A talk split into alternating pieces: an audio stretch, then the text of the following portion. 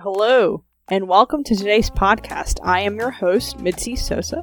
Today, we're going to go on a journey to figure out the most important things to know before starting a native nursery. We have with us today, drumroll please, Jerry Fritz. Hello, Jerry. Happy Monday. Yeah, right. I'm retired. Every day is Friday.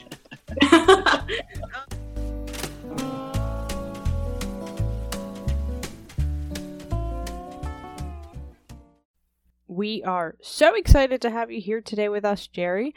I'd like for you to get us started by giving us an introduction. Tell us who you are and what you do, how you got started in this business. Okay, my name is Jerry Fritz, and I started SUNCO in 1982.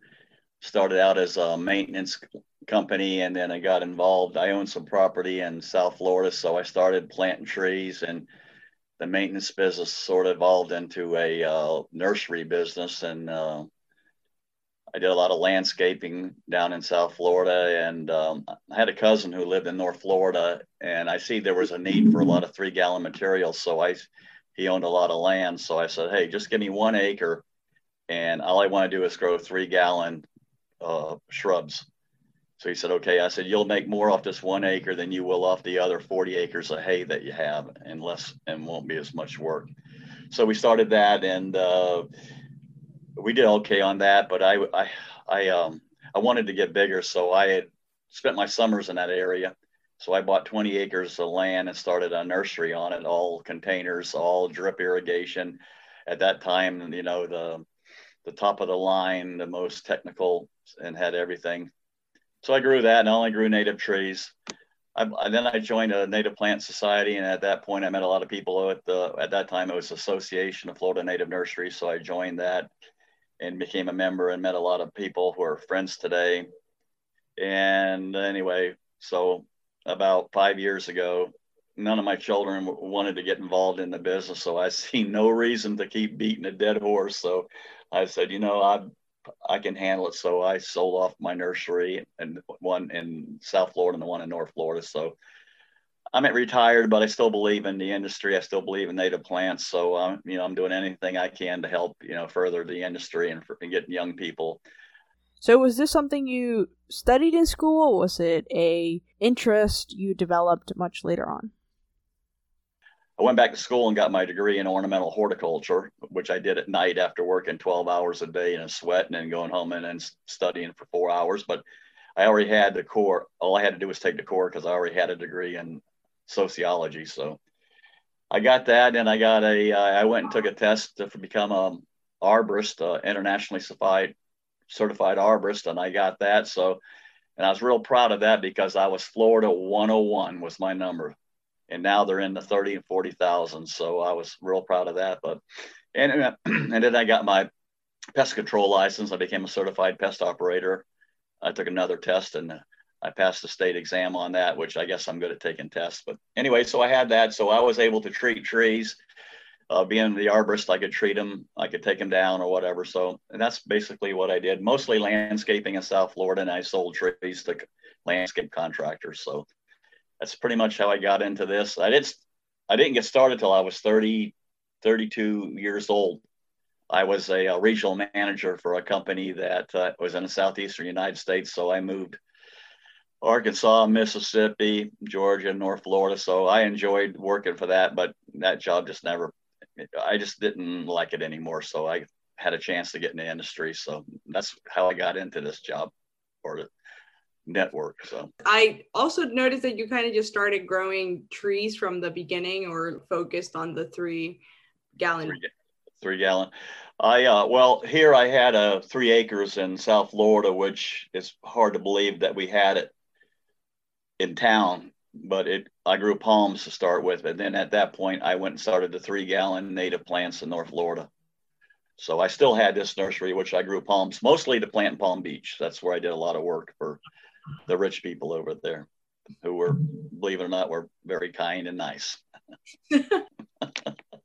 uh, well, was there anything that kind of pushed you to just focus on the the trees, or was it just kind of like? Uh, yeah. Um, I don't know. I did a lot of hunting.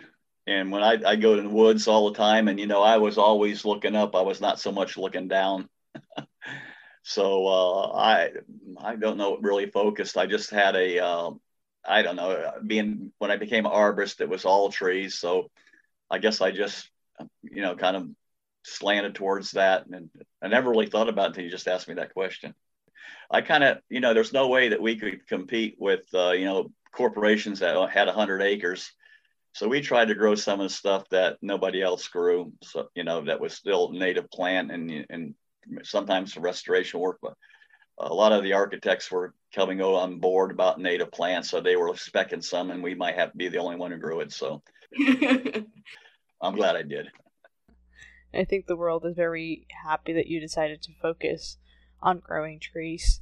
Um, I have heard before that it's usually a good idea to stick to growing one thing and supplying that to the market instead of trying to grow everything at once. Do you think that's that's the way to go? Well, I, I agree with that. At one time, we tried to grow everything, and then you know, no matter what you did try to grow, you never had what the customer wanted. So we sort of started, you know, getting rid of items. So we got down to about 10 different trees that we grew, and we just tried to grow them better and not try to grow everything because you can't grow everything. So right. Well, apart from, you know, getting a, a heads up of like, don't try to grow everything, what are other things you wish you would have known or had been given a heads up before you started in the native plant industry? Well, in the nursery business, one thing, you know, with my former job, I worked five days a week. Well, in the nursery business, it's seven and a half days a week. You're never off and you never ever get caught up. There's always something to do. So you always feel like if you do something on the weekends, you're guilty because this had to be done or this should have been done. So I would say that was probably something that uh, I didn't anticipate as much hands on as that I did. But after a while, you just learned, well, I can I can take care of that Monday if it wasn't, you know, water irrigation problem. And what were some of the really rewarding things that made all that grunt work worth it? Uh, watching television and talking about how they're cutting down the the forest in Argentina and Brazil, and here I am planting trees back. Not at the rate they're cutting them down, but at least I am doing something good for the environment. I'm doing something that's going to help the future. Um, planting trees, um, that's a good thing. So I, I always felt that I was doing something good instead of dumping chemicals down the river type of business though. Right and that's one of the beautiful things about this industry is that while we see all of the environmental impacts that we're having as we keep growing in population our native plant growers are still trying to do something to to help that. So switching gears a little bit apart from the stuff that we have mentioned already are there some details that you think new nursery owners oversee when they're starting out and what are some mistakes that they should avoid coming in uh, I would think maybe uh, being not having enough money to start with because you're going to go through periods where you're not selling anything and you still have a payroll, you still have you know electric bills, you still have every uh, insurance, everything like that. So I'm saying you should be well funded. Um, I don't know that I would say I wouldn't try to start out real big. I would try to start out sort of small, get a feeling for it, and then once I felt that I really liked this type of industry and I like what I was doing, and then maybe I had a little history of sales, I would know if I wanted to get bigger, then I I knew that I could uh, grow easier, planning the right things and having the experience to take care of it at the time. So I'd say don't try to start out big and don't try to grow everything. Just try to concentrate on a smaller uh, network and develop good customer relationships. That's an important thing. And another thing, not just because I belong to FANN and I belong to the Native Plant Horticultural Foundation, but it's good to be connected in this business. I mean, it is important. The lady that just bought the nursery from the gentleman that I sold it to, she has a career in marketing, which scared me because I'm going, well, you need to know something about trees. But I've been helping her out. But anyway, she has done things with marketing that I never have come up with. I mean, she has got a good thing going. So I'm saying marketing was something that I was probably light on. And at the time when I got in this business, there was no Facebook, there was no, uh, you know, there was just the plant finder. That was the only way you could advertise. But now with everything else, I would say you'd have to have, you know, a good background in marketing because you can grow the best product, but if you can't sell it, you're not going to make any money. That's the the cold hard truth, folks. You heard it here first. well, what about the role the internet has played on the native plant industry or the interest of homeowners or individuals designing their own native landscapes or even just having some native plants in their backyard.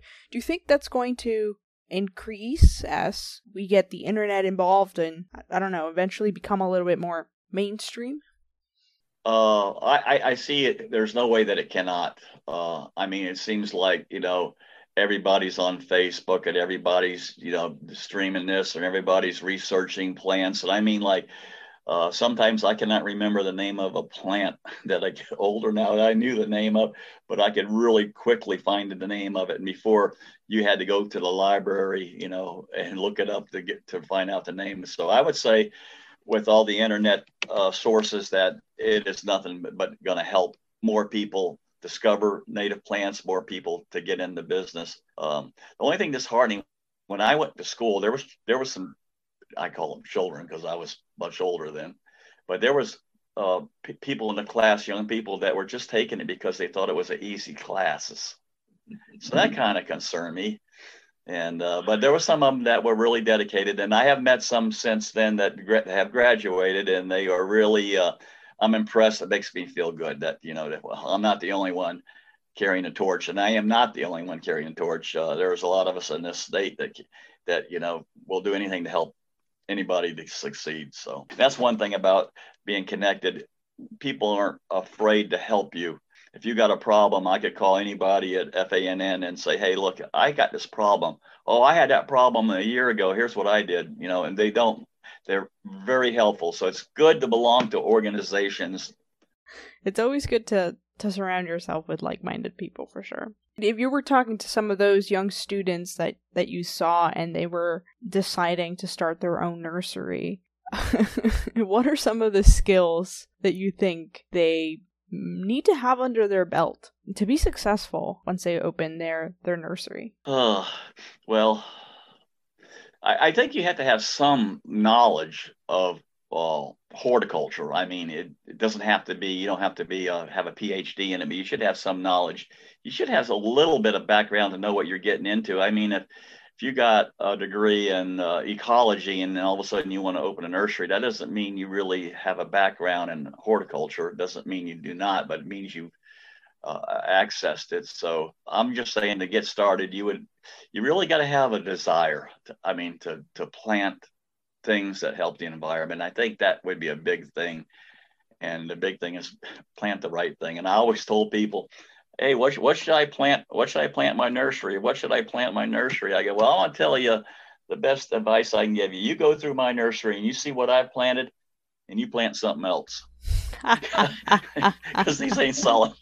a, a thing too is I've had three downturns in this business, and I mean, it broke a lot of customer. I mean, growers. I mean, that were not big growers, but smaller growers. You know, that were starting with you know a couple acres maybe, and the industry hit where there was no building, nobody were buying plants, and I mean, I went through three of them, and uh, I mean, it's just like I was I had everything paid for, which is one thing But I would do. I didn't borrow a lot of money, so I, I didn't have you know the notes that I had to pay. But it uh, those downturns were something. So if you're going to get into business, you need to be aware that it ain't all going to be. It's not all going to be peaches and cream. There are going to be some times, and it's you know, and right now, building is good. So I always say, tough times don't last. Tough people do. So that'd be my advice. So, I mean, you're going to have to be strong enough to put up through the tough times, or you should maybe should seek another line of work. That's a, a harsh but true point. What about the the training or the communication skills that it takes to manage some employees or just have them there to help you? Well, employees are very important. Um, maybe when you start out small, you're not going to have um, a lot of uh, employees. You might be the only employee or your uh, relative that helps you out, but you got to have good employees. And I know when I worked, part of my job description to myself and not to anybody else was I just didn't tell the employee what to do. I taught them what to do. Why do we, uh, you know, why we're doing this? No. Well, the reason we're doing this, so as we were working, I was teaching them. So they were learning horticulture, whether they knew it or not. So if they were a good employee, pretty soon they would know as much as, well, almost as much as you did and they learned it the way from the ground up. They didn't learn it from uh, books, textbooks, videos. They learned it the other, which is the way I did learn it. When I went back to school to get my degree, I'd already done it all. I had already done everything wrong, so I knew the right way to do it after that. But uh, starting from the ground, but employees is probably the most important part. Keeping them, uh, making their job fun, making their job interesting. You know, it's not just going out there digging holes or planting trees or stepping up plants. It's you know there's there's a reason we do everything, and this is why. And it seemed to always work with me to teach them where they were learning something that just wasn't boring. So that's about all I got in that category. And while you were teaching your employees everything that you knew, what were some of the ways that you made sure that you were still learning as much as you could about anything?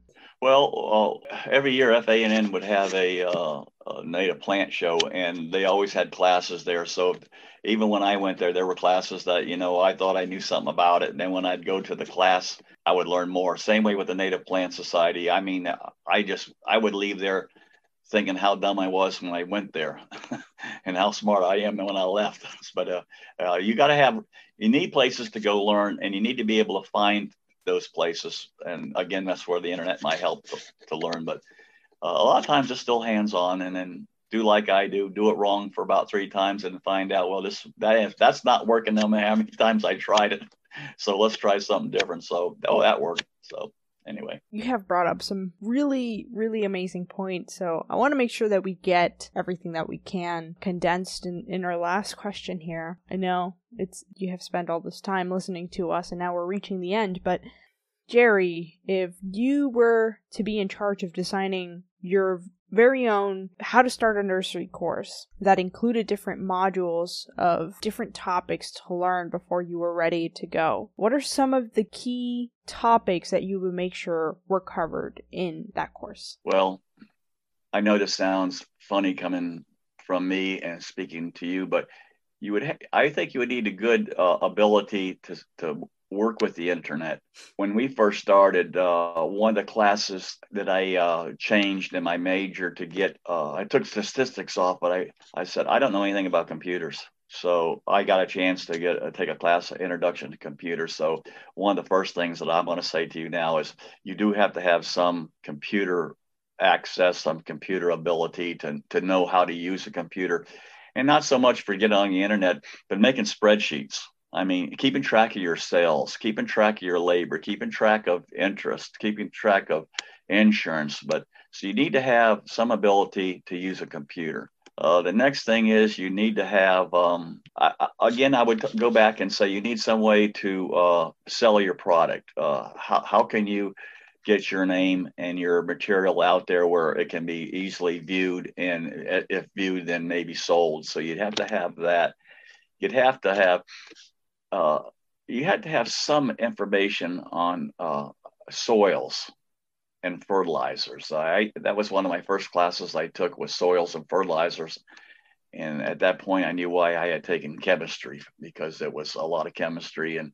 Uh, that was very important. Um, so you need to know some of that. You need to know something about a little bit about photosynthesis, like you know, why can't I plant this tree uh, under a, in the shade. Uh, why uh, why do I want to plant the rows north and south or east or west, um, depending on the sun? So you need a little bit of that. But basically, I would make it a. That's what else would I do in that? I would something to do with finance and economics. You need you're you're not just growing plants you are running a business you really need to know economics and and financing like you know how how do i how can i borrow money cheap if i need to borrow money how can i do this uh, how, can i work with uh, dealers, uh, equipment dealers. You need to know a little bit about that. Uh, uh, so that would be some of the things that I, I could think of. We have reached the end of our time here, Jerry, but it has been so amazing to have you here and to listen to your story, uh, and as well as all of the advice that you have for anyone that is trying to pursue their own native plant nursery. Uh, I thank you very much, and and I hope I help somehow. But I mean, I, I'm the kind of person if somebody calls me, I don't mind mentoring. This lady that bought the nursery from the man I sold it to, who ran it into the ground, she is doing her best to bring it back. And it's you know, that nursery is in Live Oak, which is I live in. Well, actually, I live in Lake Worth in Madison, Florida. So I'm in Lake Worth now, but uh, I mean, I, I stop by there, I call her up, say, I can stop by for an hour if you got any questions. And like a simple thing is, how do I get the trees on the trailer? well, you, you, which she put them on, and I said, you just put them on there. Well, she put them on and she stood them up. So no, you got to lay them down so that they don't catch the wind, and you got to put a tarp over them. oh, like you know, just simple things. So anyway, I, I am here to help any way I can. So definitely, thank you so much. All right, thank you. Bye. don't be laughing. ay, ay, ay. and that was Jerry Fritz. Thank you so much for listening to our podcast. Don't forget to visit our website at nativeplantport.org, where you can find even more information and keep an eye out for even more interviews coming your way. We will get to interview other nursery owners like Dara Dobson, Roger Triplett, Nancy Bissett, and many more. Thank you so much and enjoy the rest of your day.